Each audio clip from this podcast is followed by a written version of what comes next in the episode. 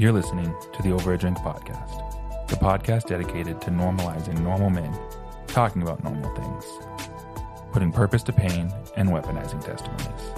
My name is Mitch Parsons, and I am your host.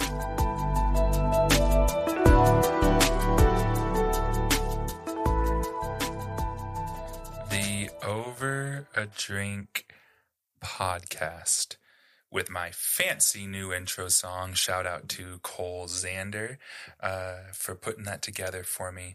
Uh, so, this is a learning thing that we're doing here as I talk to my camera.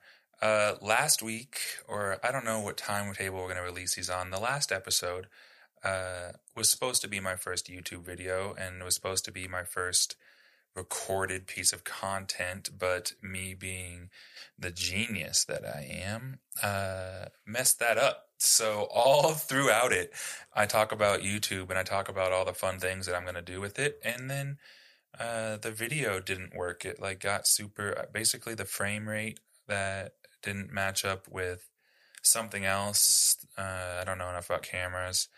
I messed it up. Um, so here we are. Uh, I am thankful that you're here. Uh, I'm thankful that my guest is here. My friend, good friend. I wanted to just start talking about your wedding speech. Um, Keaton Tucker. Uh, Keaton is, he was in my wedding. Mm-hmm. Um, started out with my, being my wife's friend first because Mhm. they interned together We did. uh, and then he decided that I'm better, and so now we are better friends. Substantially better. substantially better friends. Um, Keaton uh, has earned the nickname Meaton Mhm. throughout his life because he is very strong. Look at his biceps; you can see his biceps now. um, Less strong now that I'm a dad. yeah, isn't that the truth? Um, Yeah. but like a weird, different strong. Oh, you're yeah, like there's, your like, dad's dad strong. Like holding a baby, you don't understand is like so tiring. It's after so tiring. my daughter is like 18 pounds at this point, and walking through the church lobby, I'm like, Might as well be a hundred. like someone's like, want to hold my? Can I hold your baby? I'm like, please, for the love of Mhm. God, hold my baby.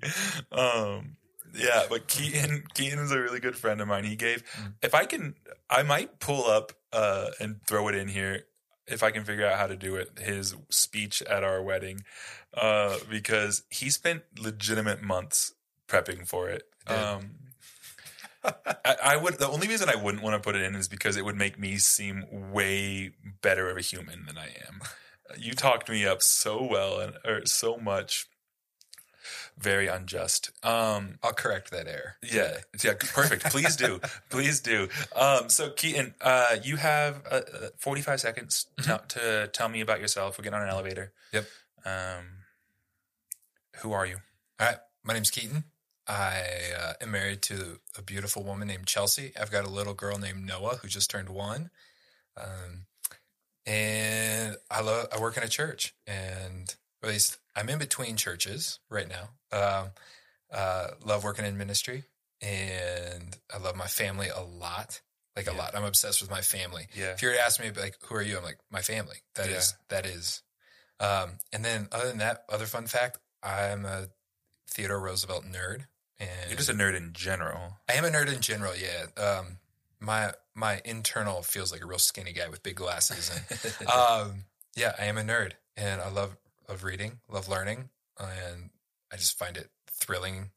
Um, and I've been in Colorado my entire life. I've been here almost 31 years. Wow. Uh, born and raised. My dad was raised here, and man, what else is interesting about me? This, this we'll come back to this when we. Yeah. I've been in college for 13 years. Thirteen years. Yeah, undergrad, not not masters, no doctorate, just trying to finish my undergrad. Um, and I finished the first three years in three years, and it's taken me ten years to finish the the fourth year. Uh, but I haven't given up, so don't give But- up. But life happened, and that like there's Yeah, we're gonna talk for about that, Yeah. yeah. No, I this is this is like we have to laugh Yeah. because who, who takes ten years to finish? What is it? Thirty credit hours in a in a year? Like who takes ten years? That's one class a year. Not to boast or brag, but you took ten years longer than me. I did. I took three years. yeah. Yeah, so I don't know if you can trust anything I say, but well, I, haven't- do know that you're one of the more well-read people that I know. Uh, you have your own podcast. Do you want to Mm-hmm. talk about that for a sec? Yeah, um, I, run, I have a podcast with my dad. Uh, it's called The Man I Want to Be, and it's for it's geared primarily towards young men who either didn't have a father or didn't have a great father who wasn't present in their life. Um, and it's all based on a question my dad asked me when I was 23. Yeah. He, I was, I had just become like given my life back to Jesus because I was raised in an awesome Christian household Yeah. uh, wandered, came back to Jesus, and um, moved into my parents' basement. Was working at the Olive Garden, and didn't have any direction in my life. Didn't know what I was doing, and so I went out to the garage one day, and I was sharing all my woes with my dad, feeling sorry for myself. Yeah. That's what I was doing, and um, he listened, and then he looked up at me after I'd talked for like 15, 20 minutes, and he just goes, "What kind of man do you want to be?" Hmm. And I was like, uh, I don't know. And it was kind of like that. I don't know. I'm a teenager. I don't really want to answer, and I don't know. And like, I actually don't know. No one. I've never actually thought about that. Yeah. And my dad said, I would figure out what kind of man you want to be, and then pursue that for the rest of your life. Oh wow. And I was like, and the podcast is based around that question: What kind of man do you want to be? And then, okay, let's figure that out, and then go pursue that relentlessly for the rest of your life. So we we try to talk a, lot about um, characteristics that are worth emulating from great men in history. A lot from the Bible. There's a verse in um, First Samuel, I believe it's 16, 15 or 16. It's the first description you get about David. Yeah. Um, not the ruddy boy David, but like as a grown man. yeah. Uh, Saul's looking for someone to play the harp because he's got this evil spirit over him. Needs someone to come like play for him. And there's and this guy speaks out about David and he says, "I know a guy. He's a he's a man of valor, a man of good presence, a man of war, um, skillful in playing, and the Lord is with him." And you're like, okay, that was what David was remembered for: being a man of war, man of valor, a man of good presence, prudent in speech, and skillful in what he did and then the Lord was with him. These six characteristics that we really hone in on, um, about like helping men become the men that they desire to be. Yeah. Mhm. Wow. That's so cool. It is. We have 25 whole listeners. That's that's amazing though. I know. I, I told so you know Oren. Yeah. I told Oren. I was like, "Hey, you ever listen to my podcast?" And he goes, "You have a podcast?" And I was like, Mind "Yeah, you, this is his best friend. it is." I, I'm like, "Yeah, I put it on Instagram all the time." He goes, "That's yours?" I was like, "Yeah." He's like, "Oh, I just thought that was something you liked." And I was like, "Oh." So Oh, we're gonna cool, work. cool, we're gonna work cool. on marketing here yeah, in the well. I want to. That's something that I like to do. And, and well, the thing that I'm learning is this marketing for a podcast is hard because a lot of people do it. yeah, So like you're like yeah. Podcasting is like the new web page. yeah, You like need it. you need it. It it well, most people do it to drive business. They Mhm. do it to sell an ebook. They do it to Mhm. like or they do it to promote promote an ebook, which then promotes a service that they Yeah. charge you for. And so Uh-huh. it's like it's the new form of marketing. And but we were actually talking off Mm-hmm. mic a little bit like we feel that people are moving away from short Mm-hmm. short form media consumption Mhm. Towards the medium to long form because there's actually meat in it and your podcast Mhm. has meat in it and i think Mhm. i think that that's super cool um i love that the first thing you said was your wife Mhm. about yourself Oh, I'm obsessed with her. did it, it why marry someone if you're not obsessed with them I you know. Yeah. like Amen and- to that. yeah and i love like that that your family is your definition of yourself and because i relate so heavily to that and well what, what's hard is actually a lot of times is like the world will like push back on that in Mhm. terms of like hey like i work a job that allows me to be so present with my family Mhm. i don't make as much money as i could i don't make as much money as i've been offered other jobs Yeah. like um but i've been told no i've told no to them because Yeah. it would hinder my ability to be a father and a Yeah. husband Mhm. um Dude, my dad did that. really Yeah. Um, and when I was a kid, I didn't yeah didn't register. As an adult, I'm. It's. I think it's, I'm the most. I'm. It's the mo. It's the decision my dad made that I'm the most thankful for. I. I think. I'll never have to miss a recital or a, a, a dance or Mm-hmm. Yeah. a soccer game or Mhm. whatever. yeah, Um, my dad could have been super wealthy, ran an electrical company. He had his own Yeah. business, but he's like, no, I'm gonna be my son's coach I'm gonna be their Boy Scout master. I'm not gonna miss breakfast, dinner, and man, I'll tell you, Yeah, I get I get to every morning make my wife breakfast, send her off to work. Mhm. She, I'm at home when, there when she gets home, and I put my daughter to bed every night, and Yeah. like, that's just a dream. So, Mhm. um, okay, enough about me, and enough about um, not testimony stuff. Uh-huh. Uh, just so that y'all are aware, listening. Um, I talked a little bit about it last week, but I'm really wanting to keep over a drink, over a drink, what it was from the beginning, and it's gone through its ups and downs and creative process, and I, I I love it. It's gotten me to where I am today, but I want it to maintain its original like weaponizing testimonies, putting power to your story, and putting purpose to pain. And I I really believe that there is value in the other stuff we talk about, like what we're going to talk about later. Yeah.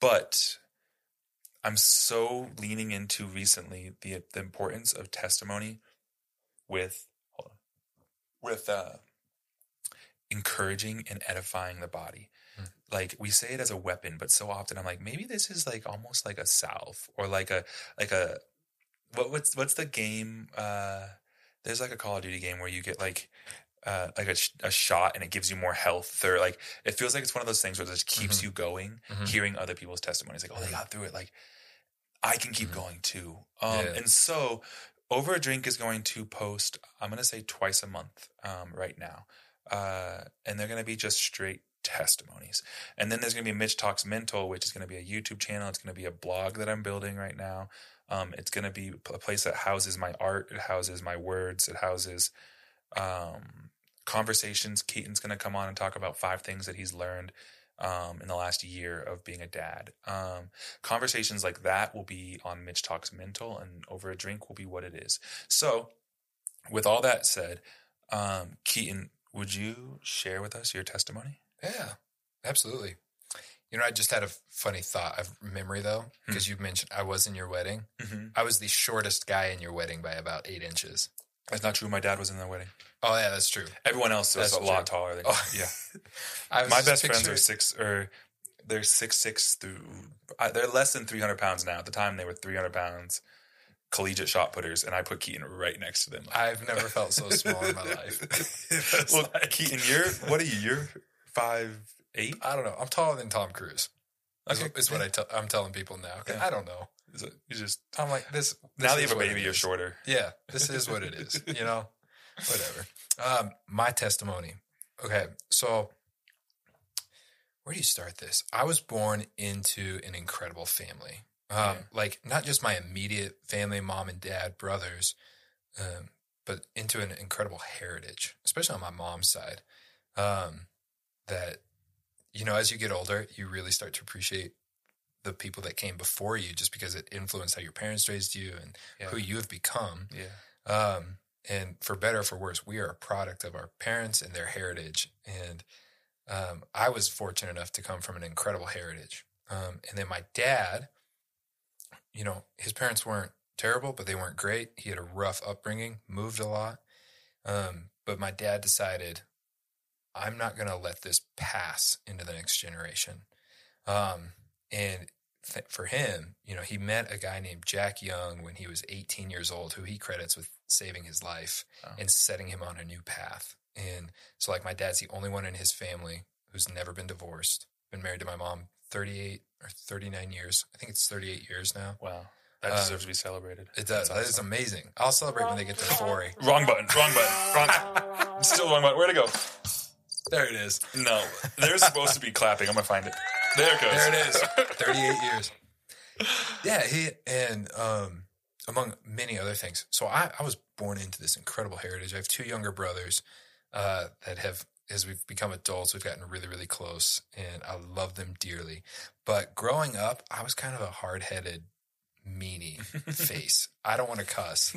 I was a jerk. Yeah. Um, I was. There's no other way to put it. You know, especially like uh, when I got into high school, um, I was a jerk. I was hard headed, angry. I was arrogant. Um, a lot of that came from um, my my natural personality, probably of being uber independent yeah. strong willed. All I've always been really strong willed. Um, but also I this is and this might sound funny to some of your listeners. I hit puberty like really early. Yeah. At like 10. I got my first pimple when I was 10. And believe it or not, at one time I was the tallest in my class. Um, I stopped growing at 13, but I was at one time the tallest person in my class. And you look at, if you were to look at pictures of when I was 11, 12, 13, I look like I'm in high school. Hmm. Um, and you're like, oh, that sounds pretty cool.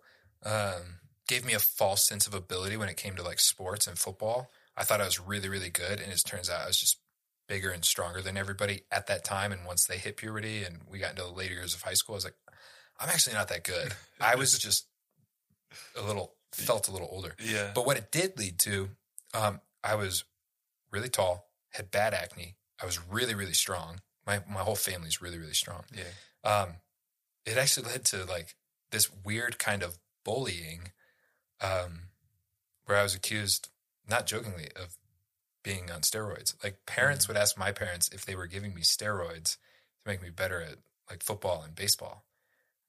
Like Weird. believe it, Yeah. isn't that weird? Yeah. And so I like had this in my mind, and I was just like, I'm already kind of hard headed and arrogant and angry. I'm going through puberty and all that adolescent stuff where you're Yeah. like, I don't know what's wrong, so I'm angry and I feel things, and then you get throw that on top of it, and it, it felt like this kind of isolation and ostracized. So I just like said, I'm just going to be the like stoic, strong, like protect myself at all Yeah. costs. Um, and so I like with all of that, I'm like, I don't need God. I'm good. Hmm. Like I'm good. Um, and that took me through high school.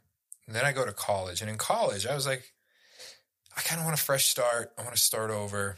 Um, and I had an incredible first year of college, but you know the thing about fresh starts that we forget, I forgot at least, is your character comes with you. Hmm.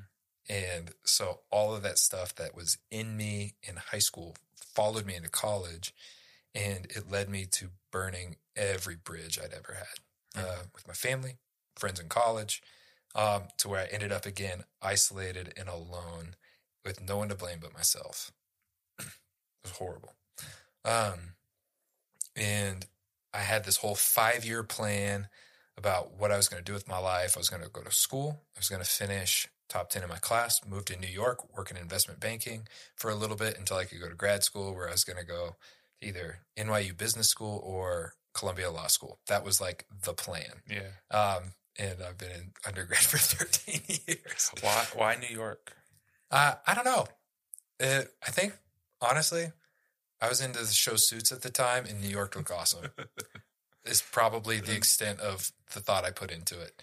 Um, and there was something about, like, I was, like, uh, I guess power hungry Yeah. at the time, and New York seemed like a powerful city. And it was like, why not just go jump in? Yeah. Okay. Uh, so as a as a as a guy who is an achiever and Mhm. you're competitive and Mhm. you hold yourself to high expectations and Mhm. standards, Mhm. how has uh, you didn't meet the expectations that you had for yourself at a Mhm. young age, and you're Mhm. now 13 years later.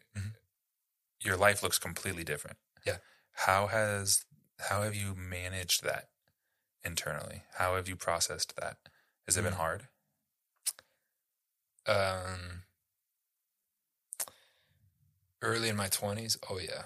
Yeah. Now? No. No. No. What what was the shift? What what was the lesson you learned that allowed it to become a no? I actually don't know if I had language for it until I was texting with Milana the other day. Milana is uh, essentially Keaton's little sister. She is my official little sister. She's my sister-in-law. Sister in law. yeah, Jake. Yeah. Um, Yeah. Because she was talking, you know, we were texting back and forth about, you know, she's in, in ministry, but she hasn't finished college. She was like, you know, talking.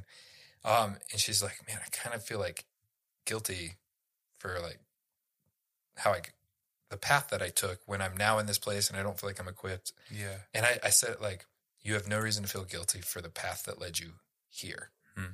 So it was, you know, there were frustrations early in my 20s, probably up until, man, I mean, probably 26, 27, of like, man, I didn't accomplish what I set out to accomplish. I got all misdirected. I should have been more like, but then I just kind of got to,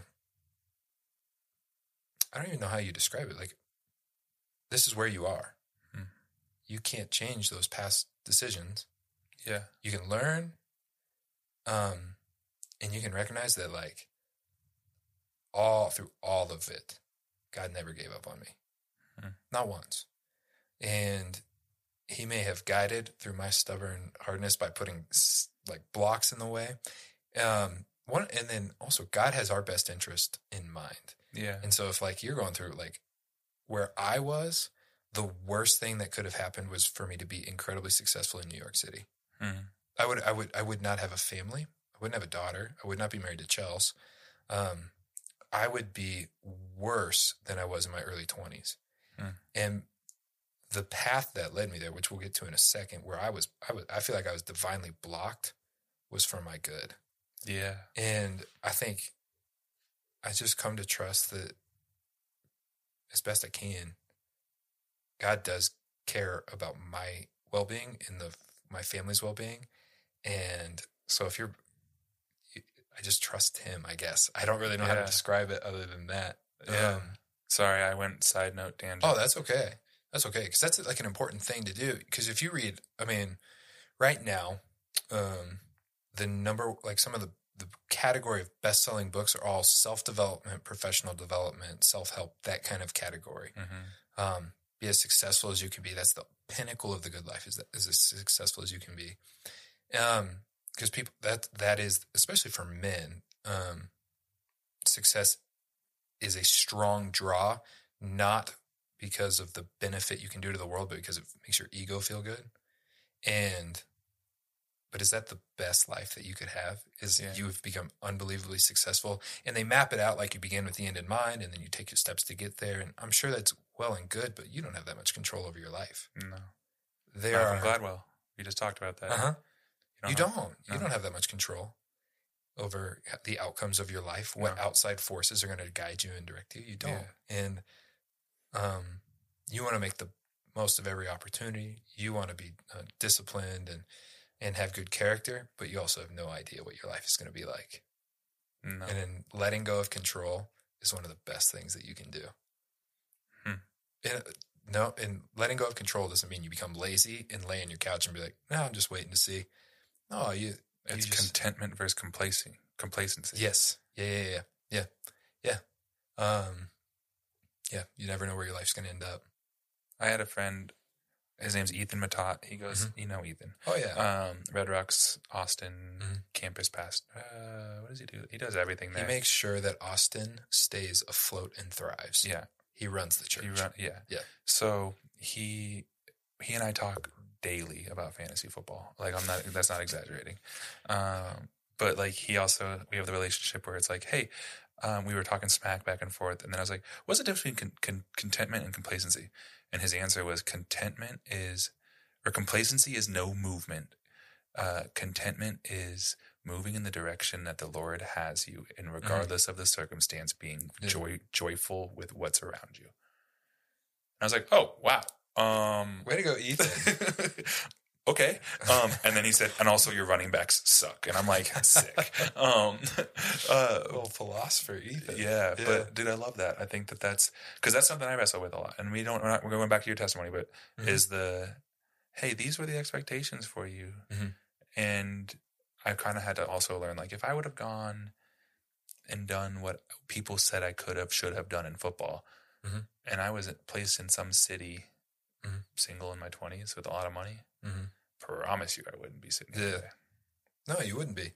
You'd be doing something else. Not And- married to the woman of my dreams with Mhm. a daughter who is going to ruin my life one day because she is already a Spitfire. Um, Yep. but, anyways, back to you. Here we go. And, um, okay, so I'm in college. I'm isolated alone. I've burned every bridge. And this peaked for me. So I went from being like in the top 10% of my class, top 10 in my class, to almost failing out of school. And there are a couple of things that led to it. One, I did an internship at an oil company in their finance department that I thought would be awesome. I made a lot of money and I hated it. like, hated it. I did not want to sit in an office all day analyzing contracts for oil dividend payouts. Yeah. Um, and so I have like this moment of kind of crisis where I'm like, this is what I'm studying. I'm studying finance in college. But when I, it's great in theory, I get into actually do it and I, I hate it. Hmm. Um, and, um, so I'm like, well, there's that. Um, then you go back, I'm isolated and alone. I don't know what I want to do with my life. I get real depressed. Um, and there were a lot of things that I, I just won't talk, you know, publicly about that Yeah. led to that Yeah. like depression. But it, I mean, it got pretty dark for me for a little bit, and I felt like I didn't have any other choice but to drop out of school, Mhm. um, for my own good. Like, so I dropped out of school, and in, instead of moving to New York City, I got a job as a server at Cracker Barrel. And, um, but here's the thing. Here's the thing. This is my time at Cracker Barrel. I, I don't think I'll ever fully appreciate because it's hard to like remember everything. I'm uber depressed. Yeah. I've signed a lease in Texas, so I'm stuck in Texas where I went to school, hmm working at Cracker Barrel with my little purple apron serving pancakes when I had these other ambitions. And Yeah. several times, probably, I think there were probably 10 to 15 times, th- these guys would come in one at a time. They were always alone. They'd sit down at like a single person table or a two person table and they'd pull out a Bible or they'd pull out some Christian book or whatever. And they'd always be, I'd always be their server. I'd serve them. And every single time they encouraged me and they blessed me Hmm. every single time. Um, and I'm in a place where I'm like, I don't even know if, like, I've never not believed that God was real. It was more like I didn't care because I felt like God probably didn't care about me. I'm a dingus. Yeah. And um, these guys would encourage me. And one guy even gave me a book about that I still have. He had written it in seminary. It was called Delighting in the Goodness of God, I think, or Tasting the Goodness of God.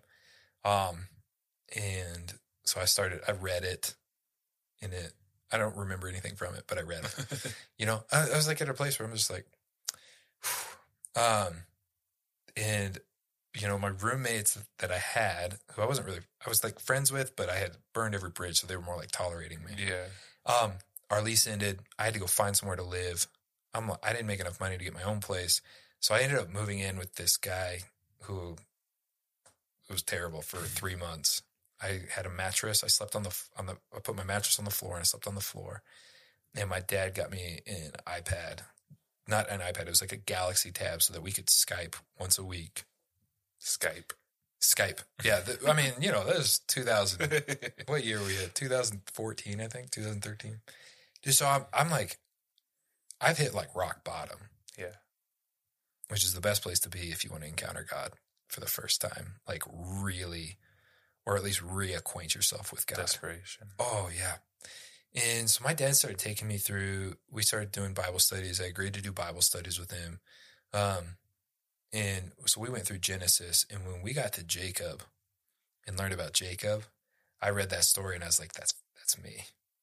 Jacob only cares about himself. He's never told the, uh, the truth the, a day in his life.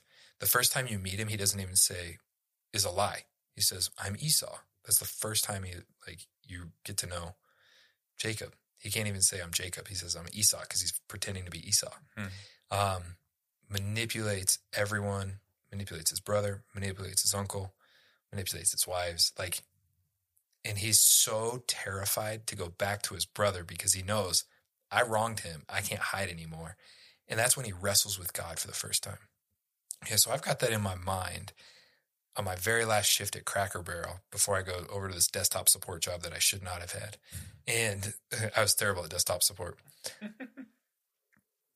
and I've got that story in mind. I finished my last shift at Cracker Barrel. I had been wearing these dress shoes. It was the only shoes I had that had a hole in them on the bottom. My car had broken down two days ago. The transmission goes out. Didn't think why why does you know, so I have to either find a ride or walk home. Yeah. And I got I walked out of Cracker Barrel for the last time and realized I had no one to call. Wow. Not a person. And so I walked home and it was 13 miles to my house with a hole in my shoe. And that is where me and God wrestled for the first time. And I, t- I, I remember distinctly, like I said, I'm not even sitting down until I hear from you. And my foot hurt so bad. I finally got home, collapsed on the floor because I was so tired. Yeah. I mean, I've, I've never, I wasn't, I, you, it was prayer for sure, but it's more like I'm screaming as I walk the outskirts of this little city in Texas to get, to get to my apartment. Mm. I wake up the next day. I have a text from my mom. She's like, "Hey, I found this sermon from this church. I think you would like, and uh, would you mind watching it? And I'll watch it with you." So I agreed to watch it. It was a sermon from Red Rocks Church. Hmm. Uh, Sean Johnson, prodigal son, Yeah. and I remember watching it, and I broke down in my apartment by myself. I gave my life to Jesus in that moment. I was like, Mm. If God's that good, then I'm all in. And Yeah. my life has never been different. Has never, never like has never been the same. Mm. Um, and it was so profound that I lived in this little city in Texas for four more months. I moved to Colorado, moved into my parents' basement, got a job at Olive Garden. Um, tried going back to school. That didn't really work out because this school we had. Basically, I took all these classes that didn't count towards my degree, and I'm like, I'm out of here. Um, and so I'm working at Olive Garden, drop out of school again after just like, but then I'm in, t- in I'm um, invited to intern at the church, Yeah. and now my life's got some direction. So I intern. I don't get hired after the internship, um, and even when I was an intern, I'm, I'm not sure why they gave me a chance because I was kind of I was still arrogant, hard hearted, and I'd read the Bible once, so I thought I knew everything. You know, um, like you. I, sometimes you ever want to go back and just smack yourself Oh, and be like, so often. "Yeah, you're like you idiot." but you know, Frequently when I think about that long ago, Mitch. Yeah. you're like embarrassed by yourself. Like, oh, it's part of the process though. So don't get hired after that. And um, I'm now, I'm, so the internship's over. I'm back to a place where I'm like, I don't have direction again. And I'm driving for Lyft to like help pay the Yeah. few bills that I have. Just like, what the heck? And someone gets in my car. It's a lady um, who needs a ride. And I get to her destination and she goes, Can I pray for you? And she prayed a prayer out of Philippians that was um, I pray that God completes the good work that He began in you. Hmm. So I'm like, turn my Lyft app off. I like I can't drive. um, and you know, through a long process, I ended up getting hired at Red Rocks Church, working in the ministry there for uh, four years, and uh, met my wife um, back in 2019, and uh, we started dating, and then here I am today as a father. So now, you like that's my story. I didn't accomplish anything that I wanted to accomplish. Yeah. Every time I was in the pit, someone showed up to give me a word from God or to encourage me or to pray for me. And the path that I have taken is far better than anything I could have ever imagined. Like Yeah. when you look back on your life, the times that God has intervened that you may not even seen, um, are they are there, and they're pro- they're like providential, and they're like, and it's God never ever giving up on somebody Hmm. and never letting them stay in that pit. Hmm. Mhm. I, I it, you you saying that brings me to like I went back the other day and they're actually right behind you, but Mhm. I have some journals from when I was in the pit. Mhm. And I went back and read them and was just weeping because I'm like, God, I literally explicitly asked you right here for this, and Yeah. here I am with it. Yeah. Like, like he doesn't. I think so much of like it's so cheesy, but it's like the process is where you learn perspective.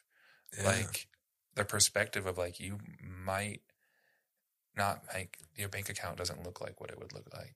But Yeah. Does that matter? not when your soul's filled up. Yeah, and like Yeah. not when you get to like you could give me all the money in the world, hmm or I'll hold my daughter. hmm like you know and you feel that you Oh, know yeah. like like i'm not gonna take full credit for your marriage but i do take a large i do take a large piece um Mhm. you owe me at least three starbucks for the amount of coffee that we went and got I did. uh, Yeah. Like, how do you do this? um Teach me. but but yeah, man, I I'm thankful that you didn't go to New York. Yeah. Well, like, man, how do you say this? God cared enough about my soul Yeah. to make sure I didn't succeed. Hmm. Until like, like he cares about your character, he cares about your soul, he cares about your well being, Yeah. and um, if he has and he has your best interest in mind, Yeah. and so like there are times when you are just blocked. You can try as hard as you want, and you get frustrated, and you're like, I just can't move forward with whatever. God might be blocking you because there's something that needs to be taken care of first, and Mhm. and um, that might be a different assignment. It might be something with your character. It might be something with your soul. Maybe God knows you're more tired than you actually realize, and He is. I mean, He is very interested in you thriving Yeah. and also fulfilling the work that he has for you. So like there's a story in Acts 16 where Paul, you know, he was like, he wanted to go to this way and he's like, the Spirit of God blocked me. And then he wanted to go this way and the Spirit of God blocked him. And then he finally got to go over to Philippi because he, and he discerned that God was calling him there. And, and then they start the church at Philippi. Three people get saved within the first like week he's there. But if you go over to Second Corinthians and learn like how God blocked him, it wasn't like a wall. It was my spirit was not at rest because my brother Titus wasn't there. So there was a relational component that you that God's like that used that God used to keep Paul from planting himself where he shouldn't be. He's like, I don't have good relationships here. I can't plant here. I need to be somewhere else where I have good relationships. Mm. That's a way God can direct and block, you know? Um, but he is, he's active in your life. And that probably, you asked me that question earlier, like, how are you content with that? Yeah. Man, um, I, it's not like I'm just like perfectly content all the time, sit here. I've got ambition. Yeah. I've got a lot of it. oh no, I got- I wasn't. yeah. I mean, maybe that was implied. I, I, I guess maybe it's because I knew. I, I, just never want to talk about myself like I'm better than I actually am. Yeah. You know, I Yeah. probably sinned three times this morning before my wife woke up, you know, like, uh, but there is a trust that I've just seen that, um, if things don't work out, you're like, bummer, Yeah. but it'll be all right. Yeah. Mhm. It's like the prayer, like, Lord, would you just align the desires of my heart with what your will has for me? Yeah. So that when things don't happen, I'm not disappointed. Yeah. Like, I wonder. So you had mentioned it, so I feel like I can talk about it. But Mhm. you're in between churches, and so Mhm. you and your family are making a move. We are. Um, yeah. that's a part of testimony. I had Chad Mhm. Brugman on here last season, Mhm. um, and he said that there have been like psychology studies that moving your family is considered one of the top traumas that you can experience Good. because because it's something where you're like you're ripping your like comfort of home, Mhm. comfort of surroundings, comfort of family. Yeah. Like it's not trauma labeled by like abuse, Right. but trauma wears so many different masks Yeah. that it's like you can't you can't put a single definition on trauma. Yeah. Um, and maybe you can, but it would be so broad. Yeah. Um, but but I really I, I would love for you to to to maybe we got like 10, 15, we got 10, 10-ish more minutes. Okay. Um, and because you, I, I don't want to cut you off. You, but you, no, you're good. um, would how how has that been for processing for you? Because I know that there are lots of people who have moved their family. You're moving as far away from here as Possible without going to Europe, Yeah. We're going to Boston. Yeah. Boston. Boston.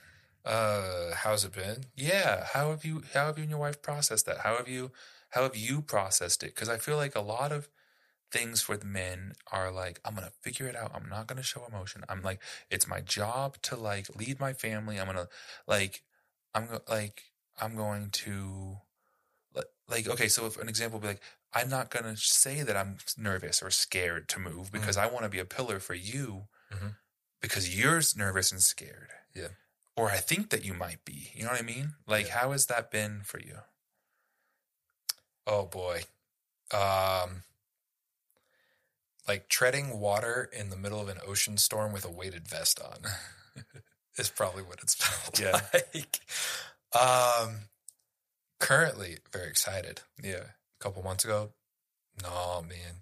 So we're, I mean, we're going to be moving close to Chelsea's family. I actually have to move in with my in laws uh, for a minute. Oh, that's gonna be so fun. Yeah, yeah. Reduce, reduce the. Uh, um, we're reducing our our two bedroom apartment, which will will feel gigantic once we're in Chelsea's old bedroom. Uh, so, so your like what we daughter won't be having any more siblings anytime soon, is what you're saying. Ah, prob- I, I doubt it. I doubt it. Um, yeah. Um,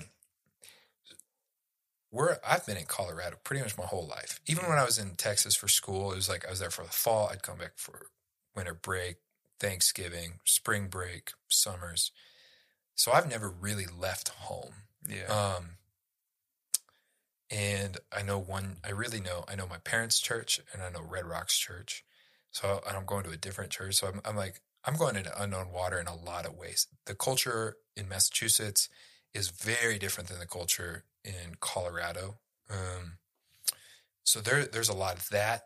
And we have been processing and praying and going back and forth for over a year. yeah. Um, and we've wept a lot. I actually, true story. Um, my parents are a little too supportive. We'd ask them like, "Hey, what do you think we should do? Can you give us some guidance, give us some wisdom?" And they're like, "No, we have to. We're going to let you guys make this decision, and we, we're going to support you with whatever you do." And there was one night where I was crying so hard because of about leaving my dad and my mom that I texted my dad mad that he wasn't taking this seriously enough. I'm like, I need you to know this is hard, okay? Um, and we, I mean, we looked at going to a lot of places, yeah. um, but there was no relational connection. And we knew like we want to be around family. We also want to be somewhere where we can have like a great church and be a part of like a, gr- a great mission. Um, so there's that part that's really, really exciting. And then also like I'm leaving behind my foundation. Yeah. Um, I'm leaving behind like both churches where my life was formed. I'm leaving behind my family. Um, and so depending on the day, I'm either excited or I'm really, really sad. yeah. Um, and you know what, what I, what I've actually learned a lot from this because I do believe that in tumultuous seasons as a husband, you do need to be a rock for your family. Mhm. And like as a metaphor, think like a giant rock. A giant rock can weather storms, Mhm. can take a beating, and it can also be a shelter. Mm. And I think you do have an obligation to be that for your family Yeah. in tumultuous seasons. But we are we're also that metaphor breaks down when you realize that I'm also a human being. So I need an outlet. Yeah. And so like you gotta be a rock for your family. You need an outlet. And Mm. you mo- that might mean you get to process with your wife later. Um and you know, you do, like whatever relational dynamic you have, like do that. Yeah. But Chelsea's like had told me like it's hard for me to be confident if you're not confident. Yeah. Um, that's how because she like she looks up to me and and I look up to her and um, so that that was like really difficult to manage. But I had an outlet. You know, I had Yeah. I had people I could talk to. I had a punching bag. You know, I had I had an outlet. Yeah. And now that we're in a place where we feel confident and comfortable, like this is the right decision, this is the best decision, now we're able to process about like how hard it is. Yeah. Like, but she, it's not like she, she saw my tears. Yeah. Um, she saw all of them. Yeah. She saw the late nights. She saw the distress. She saw all that. But I had to like also resolve. Hmm. This has to. This is. I believe this is best for our family. Um. So that we could actually like, not be a ship tossed to and fro by the waves. Yeah. Uh, that's a hard tension to manage. And fortunately, I've had a great example in my father to like show me how to do that. Yeah. Um, yeah. Um, yeah, it's tough. It's, I'm, I'm sure, I, I'm hundred percent sure for the first year, I will feel like I made the wrong choice yeah. Uh, at some point. I'm sure that'll happen, but yeah. But it'll click. There'll It be a click, there'll be yeah. a turning point where community starts to feel like community and not Mhm. just strangers. Yeah. And and it'll start to feel home. Yeah. Homey. I'm also, I'm going to work very diligently to make sure everyone in Colorado moves to Massachusetts. Yeah, good luck. you guys all need to uproot your lives just to make me comfortable. Oh, Jess and I have had that conversation so many times because she Mhm. wants to be close to family too one Mhm. day. And I'm like, babe, if you can convince this person, this person, this Mhm. person, this person also Mhm. move this whole campus over to wherever you want to go. I'm Mhm. all in. Yeah. Uh, but until then, I'm very similar to you. Yeah. And like, this is Colorado's home. Yeah. Yeah. Moving should be hard Yeah. because you're losing relationships that are very dear to you. yeah. If it's not hard, you probably didn't do a good job rooting yourself somewhere. Yeah. And it, but if you're being called to somewhere else Mhm. And you're confident in that, Mhm. there's a group, Tiffany Hammer, now Hudson, um, That song's so good, by the way. Lamb. so good. Dude. Like, It- so if you go watch the YouTube video, which I'll Mhm. put the link in the description, you need to go watch it. Mhm. She talks about how these people were praying and worshiping for a hundred years straight Mhm. in one form or another. Mhm. Um, it actually like spurred on the Great Revival in like, in Wales, right? uh, yeah, Yeah. and they uh used to send out people on missions on boats Mhm. to foreign countries, and the the people on the boats would you know may the may the lamb receive uh, the reward for his suffering, Mhm. and that's what they viewed their life as. Like they were get, they probably were never going to see Mhm. Their family, their loved ones Yeah. again. They were Yeah. getting on a boat in the 1800s. Mhm. Like, there's no internet. You, There's no internet. There's no like FaceTime. It's goodbye forever. Mhm. But may the Lo- may the Lamb receive the reward for his suffering. And that's what it feels like. Like with you moving to go to another church Mm-hmm. is like, man. Not that you're never going to see us again. You're not going no, to I'll never. be back. But you're uprooting and you're following your call to Mm-hmm. Yeah. to the the mission Mhm. of growing the big C. Mhm.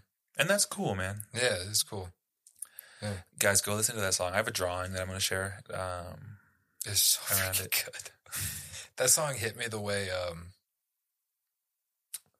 oh uh that song As You Find Me by Hillsong. yeah. That song I, I, mean, can't stop. I can't listen to that to to Lamb and not cry. It's so good. The bridge Mhm. makes me want to just melt onto the floor. Yeah. But th- it also it makes- me want to like melt on the floor and then like go preach or something. But like, like, I, I truly, I'm like, and- but what it is, I love songs that you're able to sing corporately in worship. Like Mhm. there, are, like the chorus you can repeat and you can sing corporately. Yeah. But also, it's introspective and challenging in the Yeah. fact of like, okay, it says like, uh, like may every crown, may I lay every crown down at your Mhm. feet. I'm like, Yeah. what crown have I not laid down at Jesus' feet? And Yeah. why am I holding on to it? Mhm. it's so good. dude. Um, well, do you want to keep going, or do what's the? I want to I want to honor your podcast. Okay, well, well, do you have more to share? I don't want to. I don't want to truncate your story. We've we've Yeah. we've kind of like uh we've for sure taken some gas station Sure. detours. Yeah. Well, I'll say this, and I hope it didn't sound like I'm rambling because I didn't think about this before, but because I know you care deeply about mental health, Yeah, especially in men, yeah, and uh, mental health, mental health. Um, I was like really depressed for a long time. My mind Yeah. was not right, yeah, and um, it it it is right now. Hmm. You know, um, like God is faithful to renew the mind. Like, Yeah. like he he will. Um, he'll he will renovate your heart. He will transform your mind so that you do think clearly. And that you know you don't have to actually stay. You're not probably not going to stay the way it always. It's not going to be the way it always has been yeah, like it won't there is absolutely hope um and like i remember feeling like my life was just a dark pit Hmm. you know and i was so angry so frustrated like many other i'm not good at emotions outside of, i was angry you know Yeah. like what do you mean i don't know i was just I need felt, to watch. I felt things What's that movie? Uh, the the Feeling Factory. Is that Disney movie? yeah You know what I'm talking about? Uh-uh. Okay, well, No idea. it. But I was so like my friend Oren is very in tune with the emotional landscape of of people, Yeah, and you know, I that's one of the reasons I say he's the most redemptive friendship I've ever had. One because he didn't leave when I was a dingus, yeah, but he also helped me understand things that I've never understood about what I was feeling in certain moments. Um, and just you know, for your listeners who do have some sort of mental thing going on, yeah. it's not going to stay that way forever. No. Um, you don't have to be a victim to your own mind. You get to like rule over your mind, and um, the best best way to do that is to repeat Psalm twenty three until you believe it. Mm. I think that's been pivotal for me. Um, Yeah. when your thoughts are out of control, when you've got whatever going on. I'm not a mental health expert or No. anything like that, but I do know that at one time I was in the pit of hell, and I'm not anymore. Hmm. And no one has to stay there. No. Psalm 23 is, um, that just starts out, the Lord is my shepherd. Mhm. Like, Yeah. like if you just believe that, and I love that. Thank you for sharing that. Thank you for being intentional and talking about mental health. I think that so often we like don't even look at like the definition of what like mental health is. Is like Mhm. everyone wrestles with mental health. Mm. I might have, I might wrestle with anxiety, or I might wrestle with depression. Mhm. Um, but if you don't manage your health Mhm. physically, Yeah. then you're going to have an unhealthy heart, unhealthy lungs. You're going to be, Yeah. if you don't manage your health Mhm. mentally, Mhm. you're going to have un- unhealthy thoughts. You're going to have anxiety. You're going to be Mhm. depressed. You're going to be, Yeah. and those are all things that might take work. They do take work. They do, and I think that that's so often. I, it might step on toes. Here I go stepping on toes. Um, but like society, we we would rather just be a victim to it instead Oh of yeah. instead of saying, "Oh, I am depressed," but it's a matter of circumstance and it's a matter of my own doing and it's a matter of or the circumstance that I'm in that I refuse to take myself out of. Mhm. And I know that there are extenuating circumstances that Oh, are, of course. but like a majority right now is like I'd rather take pills, Yeah. feel better. hmm Yeah. I think, I do think, um, and this just seems to be a product of wealthy society. Yeah, Uh, we forget that the human journey is Yeah. tumultuous oh yeah. And suffering is actually just a key part of life. God Like- gave us emotions for a reason. He did give, he gave us emotions for a reason, but also suffering is part of life. Yeah. And you gotta, we have to all, you just gotta embrace the suck. Hmm. and let it have its way in you by holding to what's true and good and knowing like I'm gonna get through this. It's gonna suck, Yeah. but I'm gonna get through this. Yeah. I I'm reading a book right now called New World, I believe. Mhm. I don't know. Jordan Peterson recommended it. It's essentially like a Mm. 1984 type um, book Yeah. about attaining of a utopia and how Mhm. they are attainable, and that's the scariest thing that's possible because Mm-hmm. it removes like the human experience, Mhm. and a utopia would be Hell. hell. It would actually be hell. Yeah. And and not being able to experience suffering because like you Mhm. said, in suffering is Jesus. Mhm. And so if I can suffer, It's a key part of being human. yeah. Mm-hmm. Well, wow. Uh, Keaton, you just dropped a whole lot of knowledge in a short amount of time, and I'm super thankful for you. Um, It's good to be here. oh, it's it's been too long. Um, I'm excited. This is deja vu. Whoa. I've done this before. We Mm. haven't done it before, but Mhm. um, anyways, um, I I want to wrap this up. I want to I want to thank you for for being here. I'm I'm, Mhm. I'm going to be dearly missed when you move here soon. Um, Yeah, we find out this weekend. I'll be praying for you in that. And Yeah. and um, okay, one last thing that I like to do, and you've actually just done them, like, kind of woven it in seamlessly. But if you could go back, I like to give the prompt of okay, talk to Keaton Mhm. 10 years ago or five years ago, you choose the date, Mhm. or somebody who is walking through something. The idea is to put purpose to pain. So uh, you experienced something that was sh- crappy. Yeah. Um, you pick the time, the date, the feeling. Yeah. but you the idea is like you walked through the storm now you want to uh, give someone advice who's either in the eye of it or on the outskirts that could potentially avoid the eye Mhm. what would that piece of advice be Man, that's a good question. 10 years ago, I would have been 21. it could be five years Yeah. it could be you don't have to choose the Yeah, f- five years ago, me had it pretty figured out. no, 21 year old Keaton. You know, that, because that's, you know, guys who are 21 to 25 or who we want to talk to on our podcast. We'll talk to people who are older, of course. yeah you know, up to like 35. But um, at 21, that's when I dropped out of school. Um, that's when my depression was the worst. That's when my mind was out of control.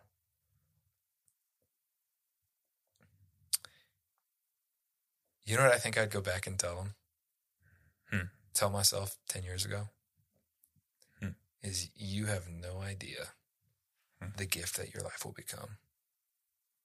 And you're going to get through this. I think that's what I would have told myself 10 years ago. I didn't, like, I was like at a place I was like, I don't even want to live. yeah All I do is burn stuff to the ground and hurt people. yeah And 10 years is not a long time. In, a, in, in the cosmic scheme, that's a very short time in God. So it's like literally God can change your life. And it feels like a long process because it's your own life and it is kind of long. But now, with my wife and my daughter and a new mind a new heart and gentleness and like I, I, I want to spend my life building people, especially young men, Mm. and seeing helping people get through stuff. I think I'd go back and like, you have no idea what kind of gift your life is going to become. Hmm.